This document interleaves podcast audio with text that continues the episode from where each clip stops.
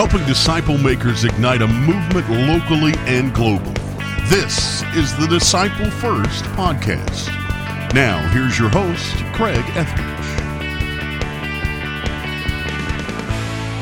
Welcome back to the Disciple First podcast. It's a podcast by disciple makers and for disciple makers. And my name is Craig Etheridge. I'm your host. And today we're listening in on the back half of a sermon that Doug Holliday gave at the Flashpoint Conference in Dallas. Doug Holliday is executive director for Sonlife Ministries, and he brings a wealth of experience on how to make disciples in the local church. In 2004, Doug went to Africa and he headed up the J Life ministry in the East Africa region. Also, he founded the Doug Holliday Ministries and Open Door Haiti, where he launched schools for youth pastors in Haiti and training them to make disciples in the local church. So, Doug is speaking here about three key words that can transition your ministry into a disciple making ministry. We've already heard the first half of this sermon. Now we're about to listen to the second half. So, listen in on Doug A Holliday.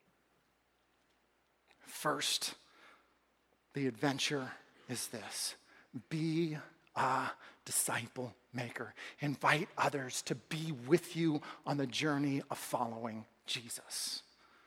And when you do that, when you're inviting others to be with you on that journey and you are a disciple maker, then what God gives you the privilege of doing then is you are a part of building a disciple making ministry, building something great here at First Colleyville. This would be a place full of ministries and full of people who are disciples who are making disciples. That this is a disciple making ministry. Where do we see this in Jesus' encounter?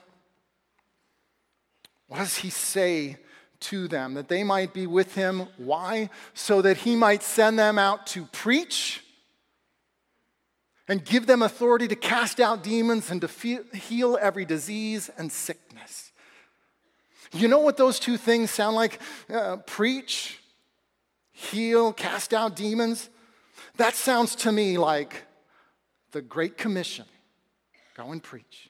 Make disciples of all nations, baptizing them in the name of the Father, Son, Holy Spirit, teaching them to obey everything I'm commanding you. Sounds like the Great Commission, and it sounds like the Great Commandment. Love God with all your heart, soul, mind, and strength, and love your neighbor as yourself, demonstrating the love of God in you to those around you by when you see those needs. Heal people, cast out demons. He is going to involve them in a ministry that fleshes out his life through the Great Commission and the Great Commandment. This is going to be a great church. That's what people will see the Great Commission and the Great Commandment. You can boil it down, your life essentially, to these six words love God, love people, make disciples. Love God, love people, make disciples. And if those six words would also define this church, this place, that it's a place full of people who are loving God, loving each other, and making disciples, this will be a great church.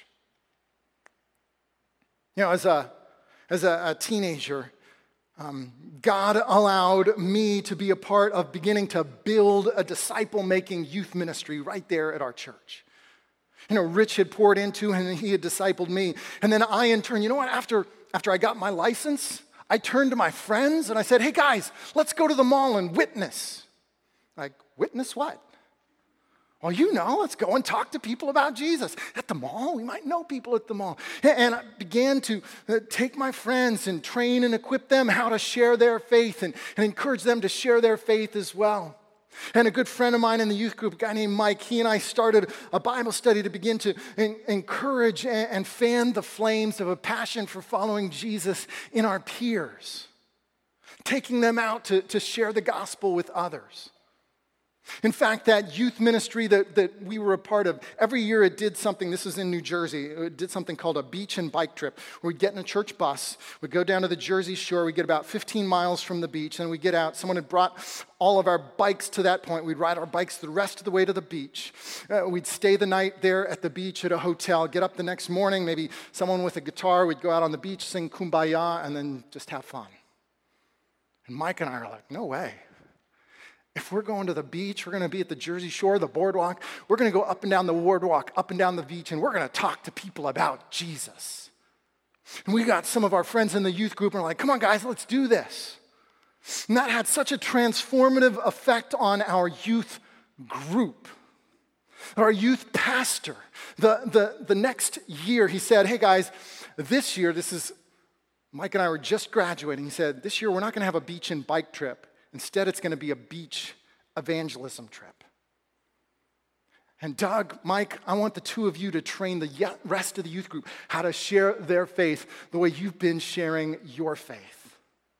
And so, Mike and I, as seniors in high school for three consecutive Wednesdays in my basement, we trained the youth group how to share their faith. We organized the whole thing, pairing up, you go with you, and, and, and uh, sending out our group there on the beach, begin training and equipping them to tell others about Jesus. And that youth group was becoming a youth ministry, building a disciple making ministry. And we were 17 year olds. You know, the first church that I worked at out of, uh, out of college, um, it's where I met Dan Spader, the founder of Sonlife, and went through the Sonlife training, became a foundation for everything that I would do in ministry from that point forward.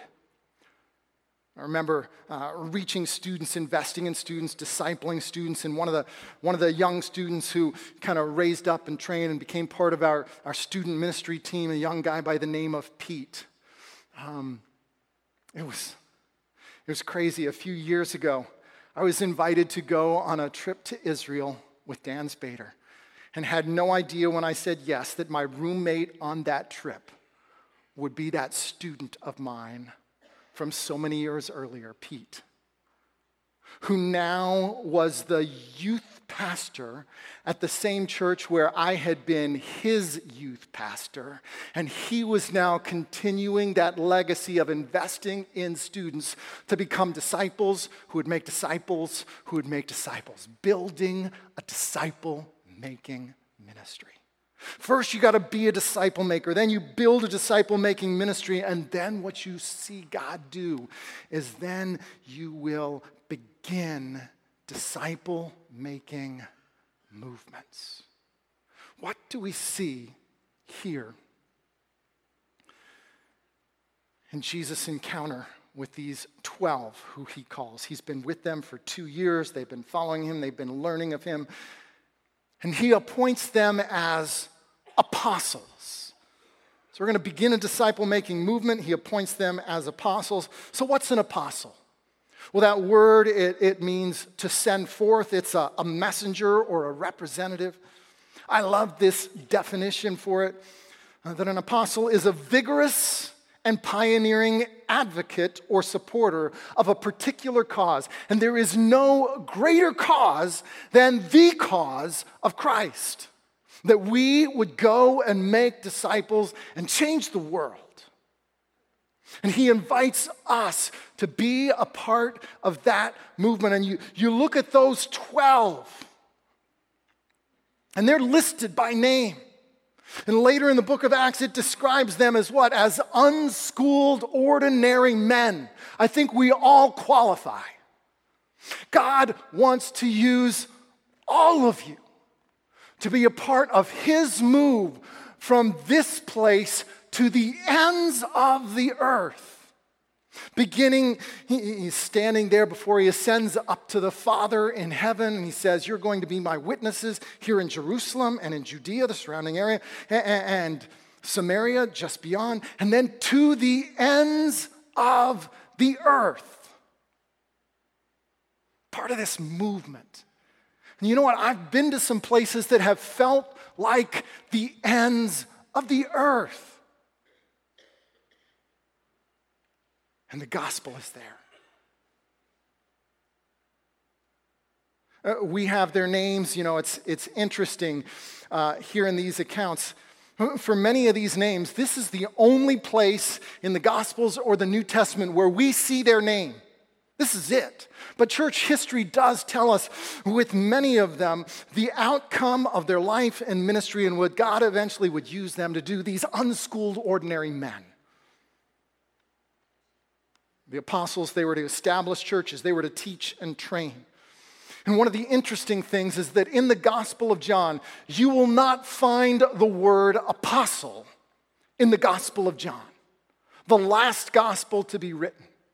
And you know, apostles, Jesus appointed them and they were going to establish the church. But John doesn't use that word. He just always refers to them as disciples, the same word that would refer to you and me. And it's almost as if to say, uh, you know, we're going to establish this thing, but when it is established, it is just going to continue to move forward with disciples just like you who'll make disciples who will make disciples, who will make disciples. What do we see? These names that were given to Jesus, what do we see them do? Well, Peter, he spreads the gospel to Rome before he is eventually crucified upside down. Peter and all the other apostles were martyred with the exception of John. And they tried to kill him. They boiled him in hot oil. Didn't kill him, though. John ended up serving the church in Ephesus. Matthew, he preached in Jerusalem for 15 years before going out to other countries. Philip preached in Phrygia in Asia Minor. Nathaniel brought the gospel to northern India and eventually to Albania. Thomas carried the gospel to the Far East. Simon the Zealot spread the gospel to Egypt and eventually to Persia. Thaddeus founded a church in Edessa. These unschooled, ordinary men, and God used them to start a movement that would change the world. And I told you, I've been to some places that have felt like the ends of the earth over 30 different countries in, in Africa, you know, with Sonlife's partners there helping to uh, start our training in Kenya, and then from Kenya to move into Uganda and Rwanda and Tanzania and Burundi and into the island of Zanzibar, 99% Muslim. But the gospel is there. And in villages in Kenya where I've taught and trained leaders, and literally, you know, getting in a truck and driving in the truck on a paved road as far as you can drive before you have to get off on a dirt road. And you drive that dirt road as far as you can till you get to the end of that dirt road and you have to get out and walk mile upon mile upon mile till you get to a village in the middle of the African bush where everyone is living in mud huts made of sticks, thatch, mud, cow manure. That's their homes, what the church is made of. And in a village like that, when I'm there and they happen to tell me that I am the first Mzungu, the first white face that has ever been in that village. I've been to some places that have felt like the ends of the earth, and the gospel is there. Like our ministry in Haiti, partnering together with a, a, a pastor, a friend of mine, a Haitian pastor a number of years ago and, and starting a ministry together called Open Door Haiti, where uh, we have a school of youth ministry. We're tr- training these young leaders, but uh, you know, coming out of that, church planting is going on, and then we're starting schools with feeding programs because these kids they have nothing to eat, they can't get educated, and then uh, after the earthquake in 2010, opening up an orphanage, and now we have 50 kids that we're caring for in that op- orphanage, and a, a medical center that treats a thousand patients a month, and just these miracles that God is doing, but kind of the the engine of all of that is raising up disciples who can make disciples. Our School of Youth Ministry, this, this training program that, that uh, a year long, uh, bringing in these young leaders, and they live there, and we pour into and we invest and we train up and disciple them so that they can then reproduce their lives in others. And uh, one of our groups from just a couple of years ago, some of these uh, young men up here so so dear to me, but I'll just tell you uh, one story. So the, the young man with the, the red hat, um, just to the right of him in the picture, is one of the quietest young men in the group by the name of Jocelyn. Um, you know, rarely you heard Jocelyn say anything but he was soaking it all in. And part of that training program, we're sending them out, and they've got to put into practice what they're learning. And at the end of the program, you know, we, we sat around and we're hearing stories, sharing stories of what God did as they were going out and putting into practice. And Jocelyn, when it was his turn, he began to share how, you know, one weekend he, he went to this particular village where there was no church, no presence of Christ, and just going hut to hut and sharing the gospel with people and seeing many people put their faith in Christ. And another weekend going to this village and doing the same thing, and another weekend going to this village and doing the same thing, village after village. And he's sharing these stories of all these people who he's leading to faith in Christ. He's not doing it through preaching. These are going hut to hut, house to house, personal conversations. And I said, Jocelyn, how many, how many people in the last six months have you seen put their faith in Christ? And we started doing the math, and it was 117 people personally leading to faith in Christ. It's like, whoa.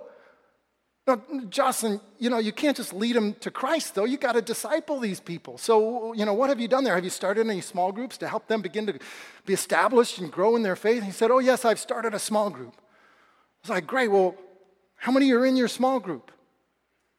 He says, 120. Like, Jocelyn, that's not a small group, that's a church.